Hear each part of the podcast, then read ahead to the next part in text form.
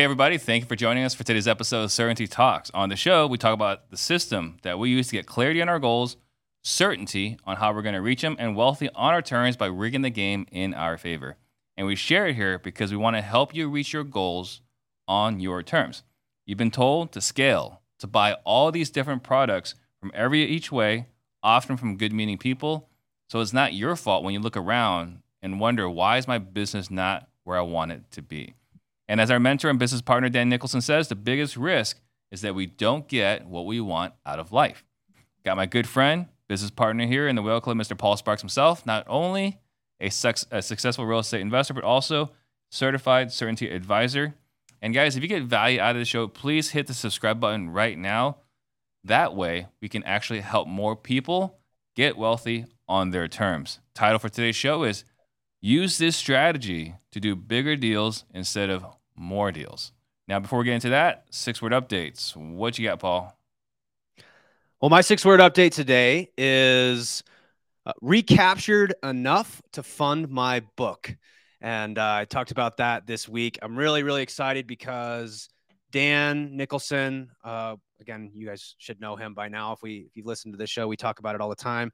He wrote the book Rigging the Game, which is sort of the the source and the inspiration for most of the content that we talk about here on Certainty Talks. Well, Dan's a partner with Steve and I in the Whale Club, and he approached me, uh, letting me know that he's going to be writing another book about the solvable problem, which is a key framework in you know certainty and uh, sort of how we guide our life and get clarity on the things that we want. He asked if I would be uh, interested in writing the chapter on solvable problem for real estate. And of course, yes, I would be very interested in that. Um, it is going to cost me some money. And so, you know, true to the certainty operating system, I decided to figure out how to, instead of figuring out how to get $10,000 more, which is about what it's going to cost me to write this, you know, chapter in this book, uh, I went through and just recaptured a bunch of things that really weren't contributing towards the business that I now run. A lot of people know that I I went from wholesaling into developments, uh, but I still had, for whatever reason, a bunch of things I was paying for for the wholesaling business, and so this was a great opportunity to just go recapture just about ten thousand dollars a year that I was still just leaking out, you know, leaking uh, leaks in my bucket. Recaptured that, and I'm going to apply it to uh, writing this book. So just another case in point for the process that we go through. And, uh, you know, I'm really excited to be writing this book with Dan. So, yeah. Awesome. Very cool. Um, my six word update uh, prioritize, attention means a cherished wife. And so, you know, one of the exercises we've been going through, again, recapture and reallocate, is going through the six different currencies uh, that we have and figuring out how to reallocate resources. And for me, you know, uh, I spend all my time, all my focus, energy, attention on my business because you can never run out of things to do on your business. And so, with that being the case, there wasn't enough focus and attention on my bride. And so now what I've done is I have reprioritized, right? Just take a little bit of time, think about what I can do to for my wife to feel cherished, and then all and then the remaining time focus on the business. Because if it's the other order, again, there's no limit to how much time we could spend on our business. And so, seeing that, right, I can just see it's made a difference, profound impact uh, in a very short period of time. So at least for now, right? Let's see how if that's how sustainable that is in the long term. Um, but again, what we're talking about right now in the in the Whale Club, right? Recapturing resources, reallocating resources, being intentional with that. So going well, you back- shared you shared a lot about that this week, and I I just want to to say sometimes it's just as simple as invert, right? Yeah. Uh, we we we we spend all of our energy all day long on business because you're right. There's not there's an infinite, seemingly amount of energy that we'll just be willing to spend on our business, and then the the most important thing in our life which for you is your wife and for me is also my wife, mm-hmm. they end up getting left with just whatever's left over right. at the end of the day. And I think just the concept of just invert that, just give them the best of you, mm-hmm. figure mm-hmm. out how to maybe um, bring more energy attention at the beginning of the day or may, you know sometimes it's leave more in the tank but you know just invert that process and now you're prioritizing the most important thing Right. but you're also then able to just expend as much as you want in your business but don't don't just just flip the order right, Right. put them first and then the business second Yeah, just reprioritize. And it's easy right easy it's simple. It's simple, Yeah. but just cause what was it? Jim Rohn, right? What's easy to do is also easy not to do. And that's where we get caught up. Because we know these things, but are we practicing them? Yeah, and it's not about knowing, it's about behavior. Yeah. You know, you say this all the time. You don't know a thing until your behavior actually changes. Right. You know, and you can read all the books that you want. And a lot of us like to feel comfortable because we read all these things and we say, Yeah, no, I really understand that. I really understand this. But if you don't actually do it, did you really understand it?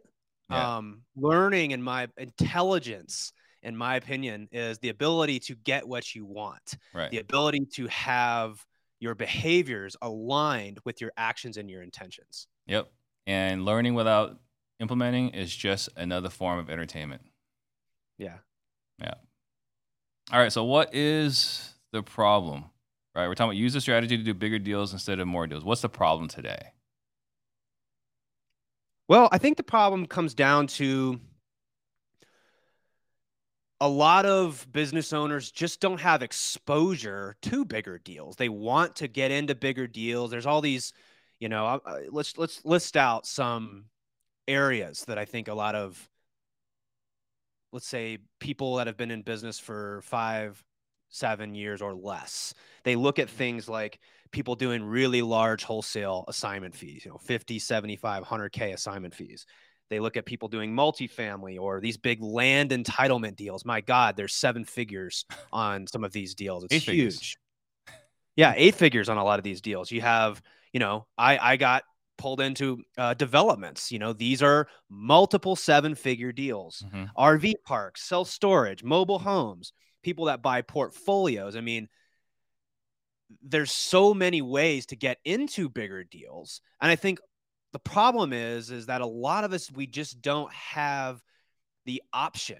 Even if we wanted to do these bigger deals, we can't. We'll talk about why that is and we'll talk about ways that you can go about getting exposure to these type of deals so that um so that you, you at least give yourself the option to get into them. Yeah, and I think you know you look at what's the evolution. So first, like how do I find a deal, this and that, right? And then eventually you start. it- It's on autopilot, more or less, right? It's like it's a four-hour work week. You're spending four hours on your business, right? And your and, and your business is still running. So the goal is to get to that level, and then I'm gonna start doing multifamily, right? Like that's what we tell ourselves. That's the story we tell ourselves. And so along the way, you get these big deals that are available. And what do you do with them? Nothing. Because you're so in the weeds with your regular, you know, with, with what you're doing today with your business. And so you can't, was it like, you can't even like stick your head out of the grass to like survey the environment or to see what other opportunities are available because you're so in the weeds. Mhm. Well, and this goes back to what we discussed last week around the barbell. We talked about the barbell framework as a way for new invest well, for someone that wants to go full time in real estate. Mhm. If you didn't listen to that episode, let us kind of recap what the barbell means. Uh, so picture a barbell, and it'd be really odd to see a barbell that had weight loaded in the middle of the bar. And the reason is because the risk of lifting that bar is like you might hurt yourself. It might tip over. Like it's really difficult to pick that weight up. Yeah. And and so we use the barbell as a framework to describe how we think about approaching business. And and on one side of the bar, when you're loading weight on one side, you want it to be very reliable. What does reliable mean? It means we get the outcome we expect. Right? It's we don't have these this business where you make $20,000 one month and then you lose $40,000 a month and then you make 60 the next month and then the next month's break even and then oh you got a really bad one you lost 50k. You know, this is the type of business a lot of us run and of course you look at that, you know, one month that you did five, six, seven, ten deals, and you say, "Well, I do ten deals a month." Yeah. But of course, you're not accounting for all of the zeros and the negatives that are on the board there. Right. And and we have an unreliable business and it's it's actually in the middle of the bar unfortunately for a lot of us because Mhm. we don't have predictability. We don't always get the outcome that we expect. And because of that the risk is we can't see anything. Our heads are down. We're so laser focused. We've got to make this work. You know we're you're clenched and you're gripping down to try to force these things to happen. Um, and because of that again you just even if an opportunity presented itself you can't see it because you're so in um, you know caught up in trying to get your business reliable which is actually what you probably should be doing right the first step is how do we make this a reliable and consistent business Yeah. So yeah, so the first thing is you might not even see it. It's not even in your radar, right? We talk about the reticular activating system. Um, if you're in the market for, let's say, uh, a red Lexus, everything you see on the road appears to be a red Lexus, and you don't see most other cars. So if your focus is how do, how do I find my next wholesale deal, you might have a golden opportunity uh, on a on a multifamily deal that you might not see it, or it may not be pushed in front of you because everyone knows you're actively wholesaling. mm-hmm. well we talked we talked about the, the the story of naming the puppy Yeah. um and so this story of naming the puppy what this is is it's a story to describe how a lot of us run our our life and our business and Mm. so you know you walk into a pet store and you see all these puppies there and you walk over and the person that's got all these you know kind of watching these puppies says hey you should pick up this puppy and play with it and give it a name Yeah. and they say take it home and see how you like it if you don't like it you can bring it back i mean the second that you name that puppy and you take it home the likelihood that you got attached to that puppy goes way up and they Right. know that Mhm. right and so this is what the internet marketers are trying to do they're trying to get you attached to one outcome Mhm. wholesaling flipping. Or if you're like me and a lot of other investors you say here's what we're going to do. We're going to build a wholesaling business that's going to feed a flipping business which we're then going to use to feed our rentals. And then we'll have a property management company that will manage that. Mhm. and you're building out this whole thing and you're defining exactly how it needs to happen. And because this is your baby you're now really attached to this particular way of going about it and completely un uh, uh unre- um, not receptive to maybe a different way to get there Yeah. um Well, I mean, is that the identity, right? So I'm a wholesaler. Well, if I'm a wholesaler, then A, you might not be looking at big deals, but B, because everyone knows you're the wholesaler, you don't get presented with big deals. Yeah. Right?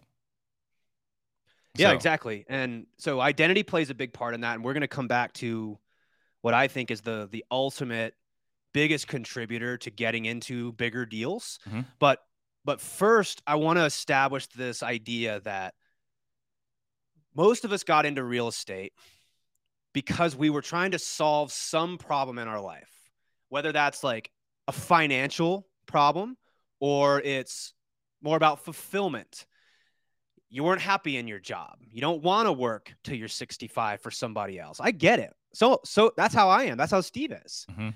And that's why we were so attracted to real estate. But real estate is just a tool to help us get the things that we want most out of life. And I think we get sometimes confused and obsessed over the tool as opposed to saying we, we call this clarity in the solvable problem. What are you actually trying to get closer to? What are you trying to solve for in your life? Uh, and once we have clarity on that, what we talk about on this show is certainty. These different tools and these frameworks that that we use to help us navigate the terrain because we don't have we don't really have the Google Maps. Like it, it's not laid out exactly because we can't predict the future. We don't know what the future holds for us. So instead, what we need is is a diagnostic tool belt is sort of how I think of it. Yeah. The ability to reason through and make decisions as you're getting closer and closer to what matters most to you. But here's the key the last piece here that most people get wrong is we want certainty that we're going to get there, that we have the right tools to get us there, but we need to be completely uncertain on the best path forward. That is what gets a lot of us. We get so certain on here's how it needs to happen. We're going to do step one, then step two, then step three, then step four, and whatever. But you start getting down the road and you might realize, oh, I don't know that I like this. Maybe, mm-hmm. Maybe, just maybe, we should keep the loop open and be less certain. I would even go as far as to say uncertain. Yeah. On exactly what the next steps need to be but just clarity on where we're going. Well, and you just look at, you know, um, I guess maybe this is this is a case in point, but like on our business plan, we don't do more than three years, right? Traction says 10 year plan, right? Some coaches say you have to have a five year plan. I don't see much reason to go past two years, but I think we do a three year plan. I think that's as far out as we go when we do our meetings, right? We'll have a three year plan. Why? Things change so freaking fast, right? Like, I mean, You look with with what AI is doing. You couldn't plan for AI last year, right? COVID. You can't predict COVID. You can't predict how everyone reacts very polarizing in a very polarizing manner. And you can't predict that the government's gonna print all this money. So like all these things that happen to the gall to say, I am going to build a business and it's gonna look exactly like this in three years and I'm going to do A and B and C and D and E is preposterous. Yeah. But a lot of people, most entrepreneurs don't necessarily fall in this way, but a lot of people have to have that certainty. Here's exactly how it's going to work. Yeah. You and I, we get ourselves into a lot of trouble because we're quick starts. The great benefit, though, of being a quick start is that we don't need to know what the final destination looks like we just know like, oh, it's in that general direction. Let's sprint full speed. What we're talking about now is don't sprint full speed, but we're still going in the general direction. Mm-hmm. Don't sprint full speed. Yeah, that's I probably need to tattoo that on my on my arm or something. Um, and we'll talk about that a little bit today. Yeah, let's start. Let's start. In, let's start in first gear. Maybe get to second gear. Make sure we like this road, and then we'll go into third gear. Yeah you know, make sure you're going in the right. It's, it's better to be going in the right direction than going fast. Right. Is another maybe way to say that. And uh, and you mentioned something as well that I'll just kind of elaborate on. Um, the unexpected is undefeated. Mm-hmm. Something I was journaling on this week. The yeah. unexpected is undefeated. You know, how could you have expected COVID? How could we have expected the financial crash of 2008? you know all the the crazy things that just come up you know i'm sure everyone that's listening to this has had something unexpected happen in their business mm-hmm. that they couldn't have predicted yeah and it's undefeated uh, another way that we say this is that time and randomness are undefeated yeah. Time is always just going to keep going and random things are always going to happen. So when we name the puppy and we look out and again i realize this is counter to how a lot of the books and the gurus are, are telling you like define exactly your plan going forward. My my coach dr jeff says you just really need to be defining the next one to two things that need to go right. That's it.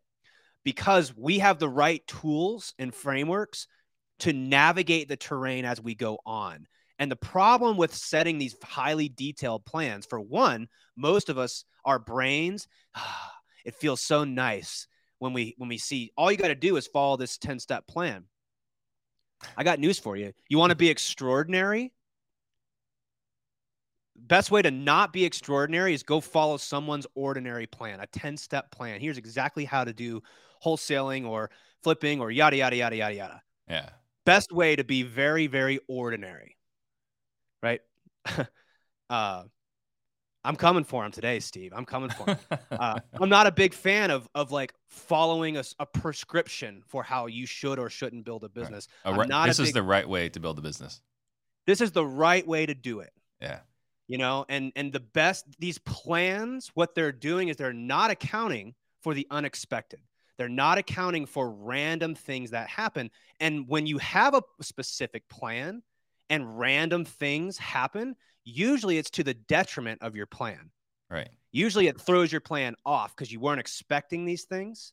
What we're advocating for is how do you put yourself in a position where when unexpected and random things happen, you benefit from them?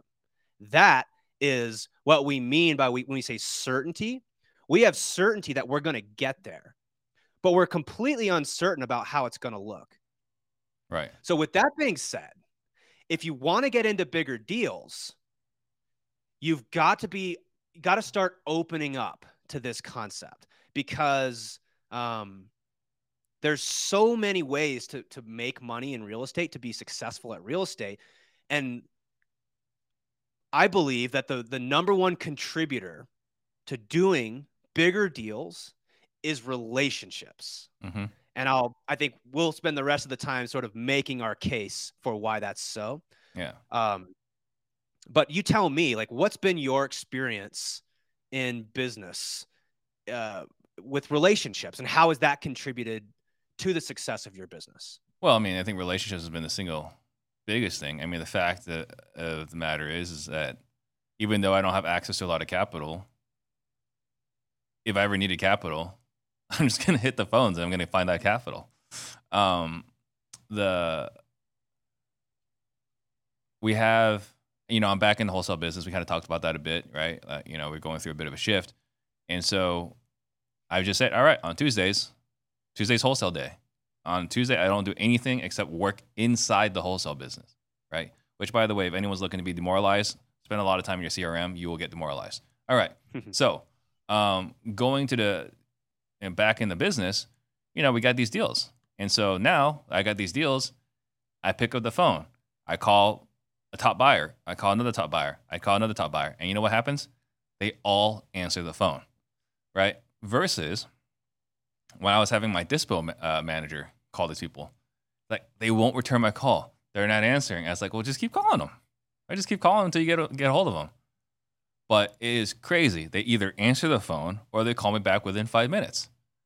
That's relationships, right? If I'm calling, they know there's a very specific reason for a call, right? So I think it's just the power of relationships is you get to have, um, you get more opportunity, you get more responses, uh, you get uh, what's the word I'm looking for? Um, you get where you get what you want faster because of the quality of your relationships, and on top of that, um, your reputation. Mm-hmm. Yeah, and when you were, let's talk about like doing bigger wholesale deals. Mhm. Um, I I would I would assume that there's a correlation between the larger your buyers list, I guess in this case, the more relationships that you have and the mm-hmm. higher quality of relationships that you have with those buyers, the bigger your spreads. Absolutely. I think the deeper the relationship. But the other thing too is if it's a bigger deal, I'm going to call the people that I know will perform and don't care how much I make. You know, Right. the more transactional buyers or the people that tend to be more transactional tend to really worry about how much you made on that deal, Mm-hmm. right? It's interesting how that works. But the ones I got good relationships with, like I don't care how much you made in that deal. Like I'm glad you made a lot of money because I made a lot of money, and it's good. We all we all won together. They all they want you to win. You know, you just Yeah. said that, and uh, I I just I find someone. I, please, somebody challenge me on this. Mhm. That this business is all about relationships. Period. End of discussion. Yeah. Um, and the second I under I finally came to understand that is when I started aligning my business with that it being the number one currency because if you're focused on how do I make more money, usually that's a byproduct of one of the other currencies. Mhm. So again, we'll reference the A timer that we've talked about. So this is a framework to think through the six six of you could add more if you'd like, but six currencies that we consider to be the most important. So attention, time, impact or influence, money, energy, and relationships or your reputation. Mm-hmm.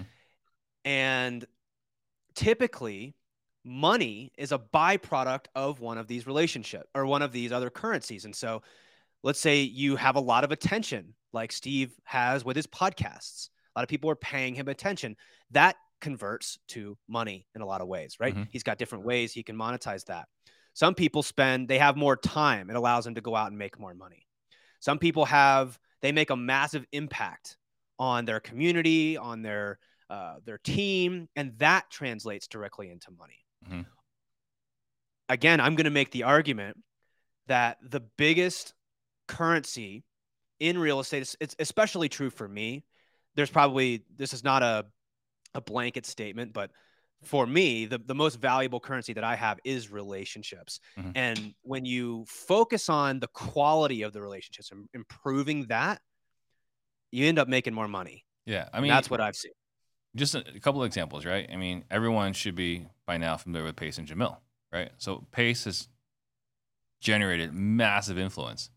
And what does that do? That generates massive relationships, which generates massive opportunities, right? Which leads to money. Uh, Jamil, he's been on the show five times. He was, you know, uh, my mentor when I was, you know, uh, starting wholesaling. The guy is the key, uh, is the king of relationships. What does he do? hey, all you wholesalers that are that are hitting the phones, generating all of this, all these leads, when you get that deal, send it to me, and I'll send it to the best buyers list, right? So he's generating only relationships with wholesalers and only relationships with the top buyers. He is not running a transactional business. He is running purely a relationship business. hmm And there's a reason why those guys have done so well. And there's a reason why a lot of these people have communities. There's a reason why we have a community. Yeah. Because I believe that relationships are the number one contributor to money in real estate. Yep. That's that's that's you know that's true for me. Well, so it's true for let's the talk- top. It's true for the the guys at the top. Everyone at the Yeah. top has the best relationships. And here's why because bigger deals, you it takes a team. You know, there are examples of people who take down massive multifamily properties or do large developments or whatever on their own. There's certainly uh, outliers and anomalies, but I would, you know, most of the people that we know through Collective Genius or Whale Club or anyone that you've interviewed, I bet they would tell you they didn't get there alone. No. Nobody wins in this game alone. At, at least very few people do. And so, if we agree that it's a team sport as you start getting into these bigger deals, then let's enter. I want to introduce a framework that I use to think about uh, what I call the deal triangle. Okay. So, whether this is multifamily or developments or self storage, it doesn't matter. The deal triangle is always there. Sometimes the triangle's bigger, sometimes it's smaller. Sometimes one side's a lot longer than the other. You know, sometimes it, the, the triangle always looks different, but there's always three sides to every good deal. And here's the three sides the first is sourcing. How do you actually find the deal and find a good deal? You know, it's there's less deals to go around when you Mhm. start getting into bigger deals. And one of the things that I noticed going from being a wholesaler to being a developer, there's a key difference there. Wholesalers are looking at how do I make every deal work? How do I monetize every deal? Because we have so many strategies. We have Novation, Creative Finance, buy it in cash. I I don't need to list them all out, but there's just a ton of ways to make, you know, monetize these deals, and that's what they're trying to do. I did that for a long time. Mhm. With developers, what we're trying to do is how do I disqualify this deal as quickly as possible? Come up with a reason why this won't work. Up, the frontage is too short. I'm not even going to look at it again. Oh, the seller is, uh, you know, they want two million dollars, and we know that this is only worth, you know, a million dollars. It's like, okay, move on. There was, there's no deal there. So they're trying to disqualify as quickly as possible. But you have sourcing, you have funding, and you have operations. Who's building it? Who's managing it? Um, you know, the, the the operations side of it. And those three sides of that deal are all are, are all necessary in any large deal that you do. Mm-hmm. Yeah, and sourcing relationships, funding relationships, operations, who, which is a subset of relationships. And it is. And so let's break those sides down. And for for those that are listening to this, you don't need to have all three sides. You got to figure out where do you contribute on this deal triangle. Oftentimes there's multiple people on every one of these, right? There could be multiple sourcing partners. You got maybe a broker, you've got an underwriter, um, especially when you get into commercial real estate. You have to have relationships with brokers. These are the ones that are bringing you the deals. It's it's it's a lot less likely that you're just going to send a direct mail piece to somebody that owns a you know massive multifamily property and just say, "Hey, we'll buy this thing in cash." Mm-hmm. Doesn't really. I mean, it can work. It's just not nearly as common. Yeah. And so relationships become critical when you're sourcing. Um, so if you are a wholesaler and you're marketing, you're doing a whole bunch of marketing, part of part of I think what I started realizing is you just got to pick your head up a little bit and and start looking for the types of deals that you can just add on a little bit. Like you're already sending out mail, you're already cold calling, and you're targeting only single family homes built between a certain time, certain square footage, certain bedroom, bathroom count, whatever. It's like, well, why don't you consider marketing to land or marketing to some other category? Because again, as a sourcing partner, you actually contribute massively to that deal. Right. Finding good deals is really difficult to do. Um, so again, uh, any any comments on other ways to add, you know, the importance of relationships on the sourcing side? No, I mean, I, I think that's really it, right? It's just you're one of those three, and you just have to be able to find the other two, actively build those relationships relationships for the other 2 mm-hmm. Well, and I'm sure that a broker would tell you it's really hard to be a commercial broker and raise a ton of money and build houses or property manage something. Yeah. You know, again, you're you're probably not doing all three of these things. And so yeah, it's likely that you're going to lend you're going to tend uh, towards one of these three sides. So we talked about sourcing mm-hmm. and the importance of knowing all the wholesalers, knowing all the realtors, knowing um, sellers, I guess, as well, building relationships with all these people. And these are a lot of this is planting seeds. Yeah. Well, I say that. Gotta, and the most, and probably for sourcing, the most important one is the commercial brokers. For bigger deals, yeah, absolutely. And you've got to look at this like a long game. Mm-hmm. You know, the, this is not a come in and get a deal in a month. You know, whatever. Like these programs that talk about wholesaling, and you can come in and we can get you a deal in you know in a month. Well, again, that's just not common right. in in commercial. And uh, so when when you're when you're going about this, look at this over a long time frame. That's how you've got to look at relationships. It's it's not a transactional thing. And so best way that I can advise doing this is just do it for a long time. Mm-hmm. Um, consistently be going to the meetups, consistently be trying to you know network with other people in your market and open up yourself to possibilities. It could mean if you're already doing a wholesaling business, just like add a couple things to open up the optionality for that. Yeah, and it's very right, simple to do. Right now we're talking about commercial, right? But it doesn't have to be commercial. Like you know, Haim is uh, someone that's been on the show, someone I look up to a lot, and he just puts it out there. I won't buy a flip unless I can make a hundred thousand on it. Yeah, that's it. If I can't make a hundred thousand on this flip, don't send it to me. Mm-hmm. Right? That's relationships. He's letting everyone know in the Bay Area, don't send me the deal unless I can make a hundred thousand on it. But if I can make a hundred thousand on it, I will close on that thing. Mm-hmm. I I have a similar rule, except mine's seventy five. I won't look at a flip unless I can make seventy five. Maybe I need to up it to hundred. Well, you gotta go um, to Bay Area. It's a little bit different. Right. Well, so so we talked about sourcing and the importance of relationships there with with deal finders, with agents, with brokers, whatever, um, and of course with sellers. But remember the barbell framework. You know, if you don't have a reliable business yet, you shouldn't, in my opinion, be looking at these home run plays. Yeah. You've got to have reliability on this on this side of the barbell. You got to get your business out of the middle and some level of predictability and reliability. Because otherwise you'll just end up chasing all these different things. Yeah. Because on the other side of the barbell is what we call asymmetric bets to the upside. And I think again, if you've listened to this, you've heard us use that phrase, asymmetric bet. It means the upside's big and the downside's really low. Yeah. That's how I think about relationships. Well, I think just before we move on, like when we're talking about reliable, notice we didn't say big, we said reliable, Hmm. right? I mean, like the question is typically is like, all right, I'm doing three deals a month now. How do I get to 10 deals a month, right? Now I'm doing 10 deals a month. How do I get to 20 deals a month, right? And what we're suggesting is maybe instead of asking how do I go from 10 deals a month to 15 deals a month, is what if we stabilize at 10 deals a month and then use an extra time and resources to look at asymmetric bets to the upside? Yeah, really well said.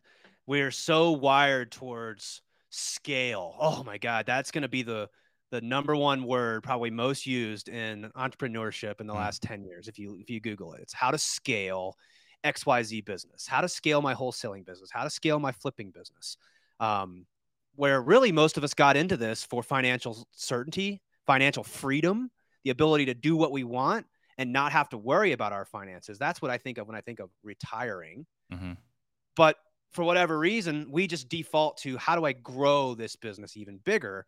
Which, first of all, the bigger your business is, typically the less margins you have. And I don't care who's going to tell you, like, there's going to be some people out there who have grown a big business and they've been able to step away.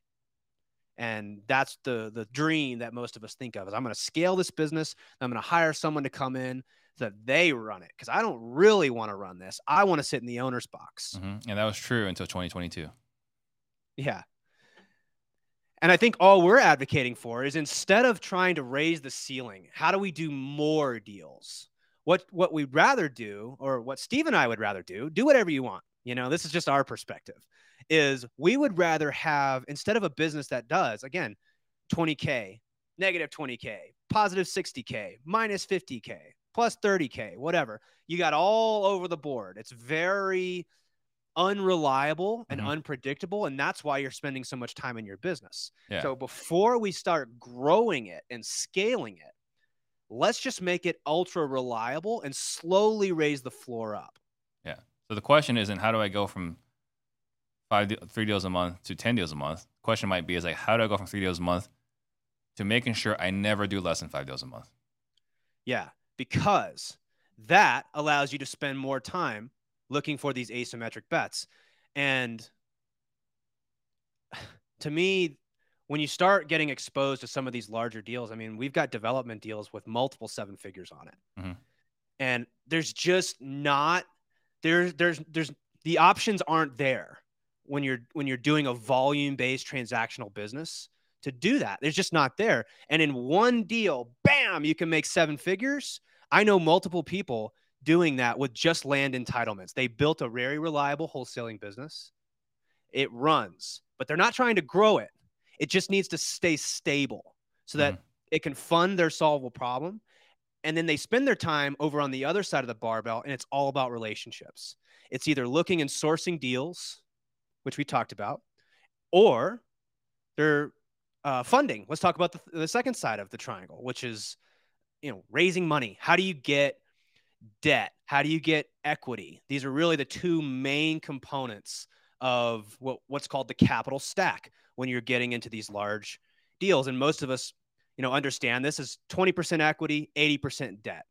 You know, that's pretty typical in a lot of these deals. Most of the time, the banks are now looking for 30 to 35% equity. Mhm. And as you're doing, let's say, a $10 million project, you may not have just $3 million in equity sitting around. You may also not be able to have the net worth to sign on a $10 million loan. Well, I guess in this case, it would be a $7 million loan. So it all comes down to relationships again, Right. right? And, and let's talk about building relationships uh, with private lenders and with bankers and things like this? What's what have you observed to be really important when when doing stuff like that? I know you don't raise a ton of money, Mhm. but you have a lot of people that um, have told you, "Hey, I got money for you." Right. I mean, I think the biggest thing uh, I kind of touched on a moment ago was reputation, which is another another way to say it is a track record. Mhm. Right. Like, hey, like I, I am competent at, at managing money. Uh, I've either done big deals or, you know, I've survived two different crazy markets, right? Whatever it is, but I think a track record uh, is absolutely key in in raising private capital. But the other thing too, and Paul and I spent a whole episode on this, figuring out what's important to the other person.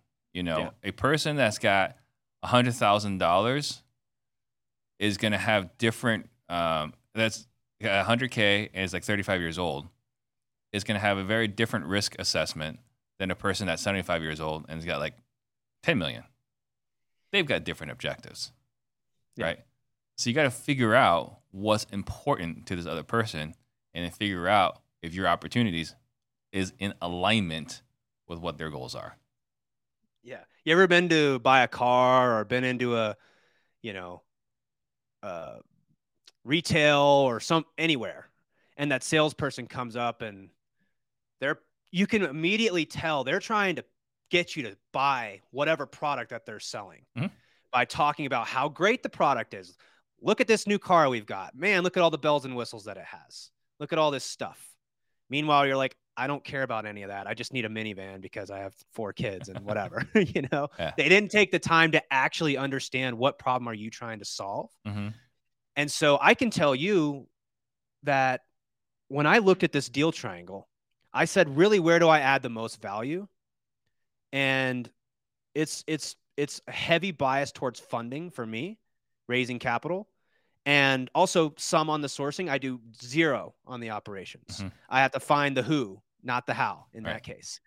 But one of the things I noticed, again, I've spent a decade in sales, and that's why you and I got along so well, is because you've you've been such a you know leader in the sales world, and we just we see things very similarly. Yep. And you don't go in start pitching how great of a deal you have. In fact, I think it's a mistake to be selling anything to a private lender um, at all.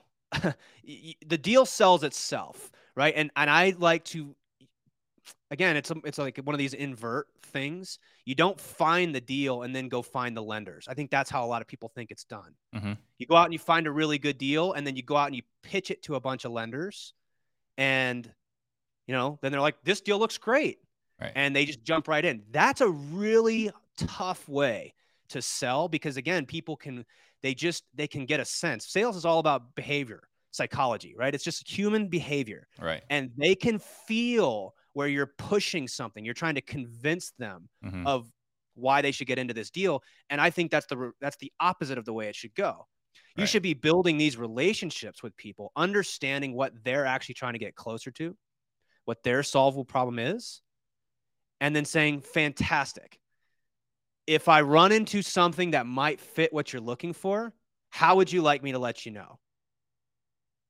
and of course, they would, they're like, that's a weird question. I don't know what you're really saying to me, but usually they elaborate and they're like, well, you know, definitely reach out to me. I'd love to see that type of stuff. Yeah. Right now, you've got clarity on what they're looking for. So when you do find that deal, you say, hey, uh, you know, I know we talked a few weeks ago. You were telling me this, this, this, and this. These were important things to you. You know, I'm I might have something coming up in the next few months. Uh, what interest do you have right now of taking a look at this? There's like, absolutely, let's take a look. Yeah. That process right there will will help you raise more money if you just invert the way that you're doing it. Don't find a deal and then pitch it to people.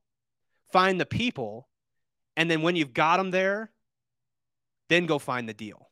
Yeah. And you know, it's funny. This is exactly what we teach in our dispo training, right? Our dispo sales training. Go find the flippers. Figure out what they're looking for. Find out what's important to them. What's their criteria? And then when you have a deal that fits it, call them. Don't push them every deal. Yep. Don't push them every deal because again, you you come across as um they can tell you want something from them. Yep. Right. So funding, it's a big part of this. And, and also that is a full-time job. Okay. Just like the commercial broker would probably tell you there's a reason why all they do is act as a broker in most cases. Mm-hmm. And they partner with other people potentially to find the other things. And that's what we mean by a team sport is you've got to find where you add the most value. And sourcing is a great way to do that. Finding good deals, fantastic way. Being able to bring capital to a deal. Um, one of the things that I ran into as we're we're working on our second big development project is my net worth is tapped. Like I can't sign on another loan, uh, bank debt. Of course, I know there's a bunch of people who are like, well, you can get hard money, yada yada. I'm like, I'm not using hard money on these giant development deals. I'm not willing to take on that level of risk. It's a preference thing. I get there's other people that would would do that, but I'm not willing to do it. Um, so what do I do? I have to bring in somebody else that can sign on this debt, someone else that has a high net worth. It, it and I and I've known this guy for years before I approached him. Right, we've had conversations about him wanting to get into developments. I didn't go find the deal and then just call Brad up and say, "Hey, you ready to go?"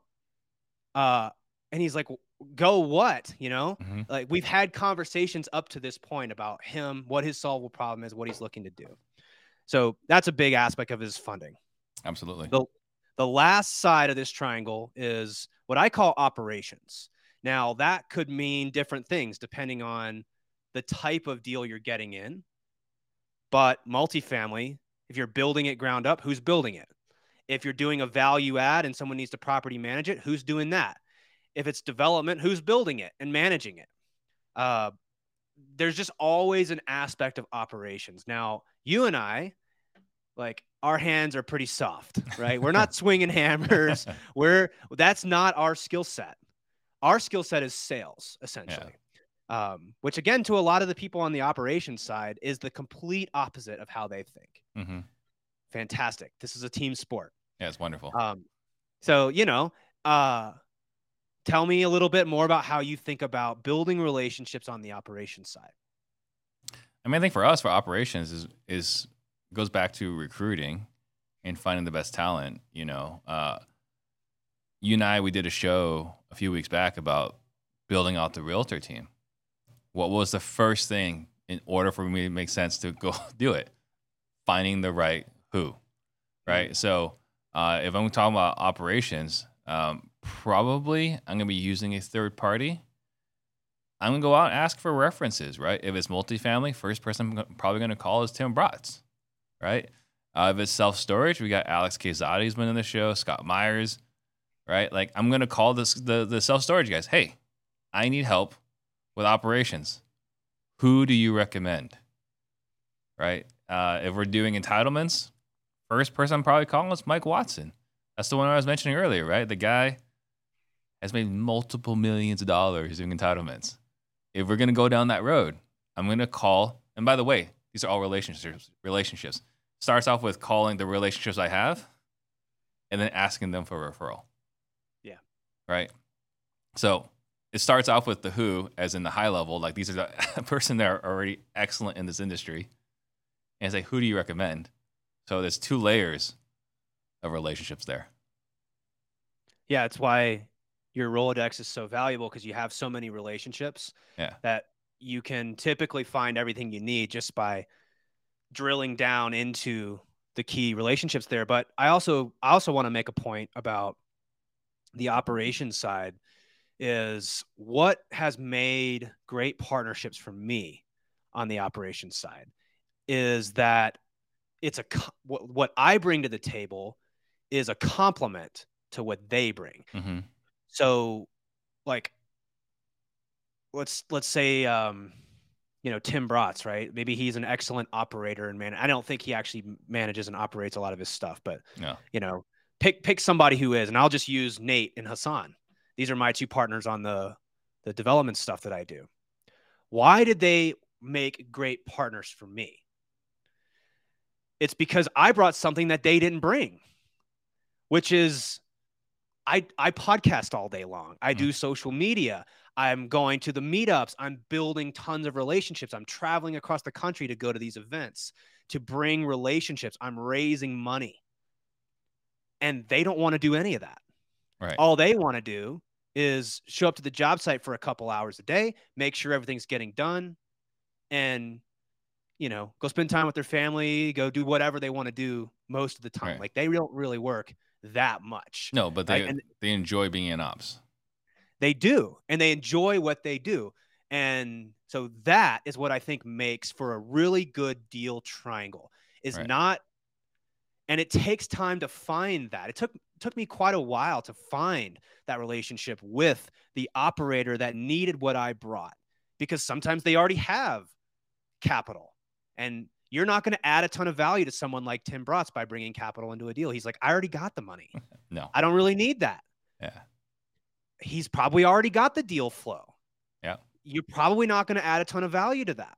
So a lot of this is it does take time and it's you got to plant lots of seeds. Mm-hmm. You've got to look at the asymmetric upside side of your barbell as it's not reliable. It's going to take time. You want to allow for randomness and the unexpected. You know, I'll, I'll just give another example.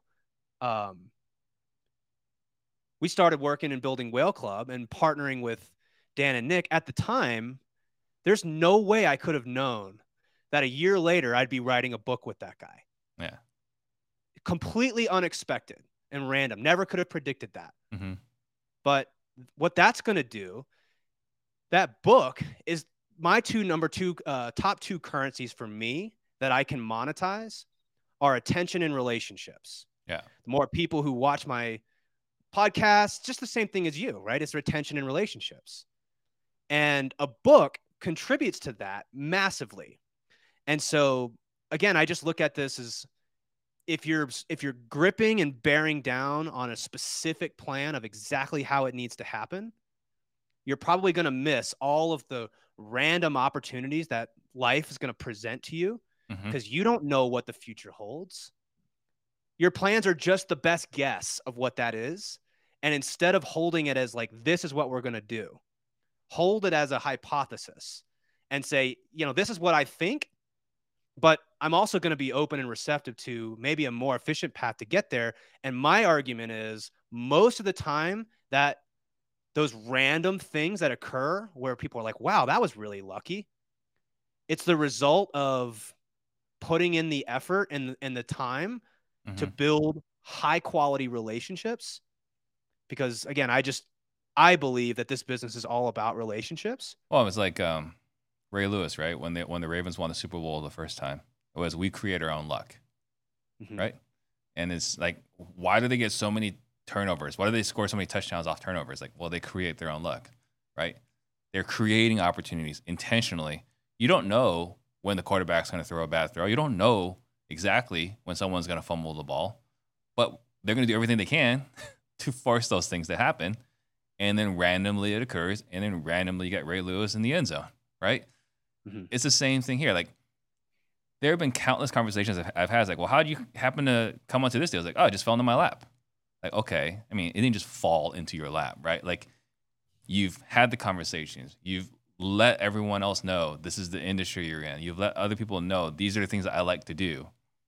And so when the moment came, they called you up. Just like, for example, I talk about Mike Watson. Like, the guy gave a killer presentation on how to make a ton of money on entitlements. So, if I have an opportunity for entitlement, who am I going to call? The guy that's on stage talking about it. Yeah. I'm not going to call some random wholesaler, hey, I got an entitlement deal. What do you want to do with it? It doesn't make any sense. Yeah. Bigger deals, in my opinion, come down to it's like they're opportunistic. You have mm. to be in the right place at the right time. And the best way to increase the odds of that is to have a huge network of really high quality relationships, people that want to help you, mm-hmm. right? And so as you're building your relationships, which again, the title of the show is use this strategy to do bigger deals instead of more deals. We're not opposed to growing businesses. What we are saying is that growth doesn't always come in more deals. You can have a business that does five deals a month and and one giant deal a quarter Yeah. and accomplish probably the same exact thing as doing 10 deals a month Yep. or or less or you know so i think that the, the key takeaway for today is that if you want to do bigger deals leverage relationships plant seeds and don't get so tunnel vision on exactly how you think it needs to be built because all the best deals out there are usually tied and linked to randomness and and consider where you fall on the deal triangle are you someone that adds value to the sourcing side to the funding side or to the operations side? And then it's and then it's the who not how strategy from that. You know it's just a team sport and you're not going to get there on your own. And i think that's actually probably uh, it's you're taking on a lot of risk by trying to do it that way especially when you're new to this process. Mhm. and the key phrase that we like to use is micro step right micro step your way into these deals there's another saying that people like to say is you, you know i'd rather have a slice of the watermelon than an entire grape Yeah. I think that's what we're saying here is as you start opening up optionality, you start opening yourself up to all the possibilities by building all these relationships. Now you're kind of increasing the spider web of chances that these random things that occur will benefit you.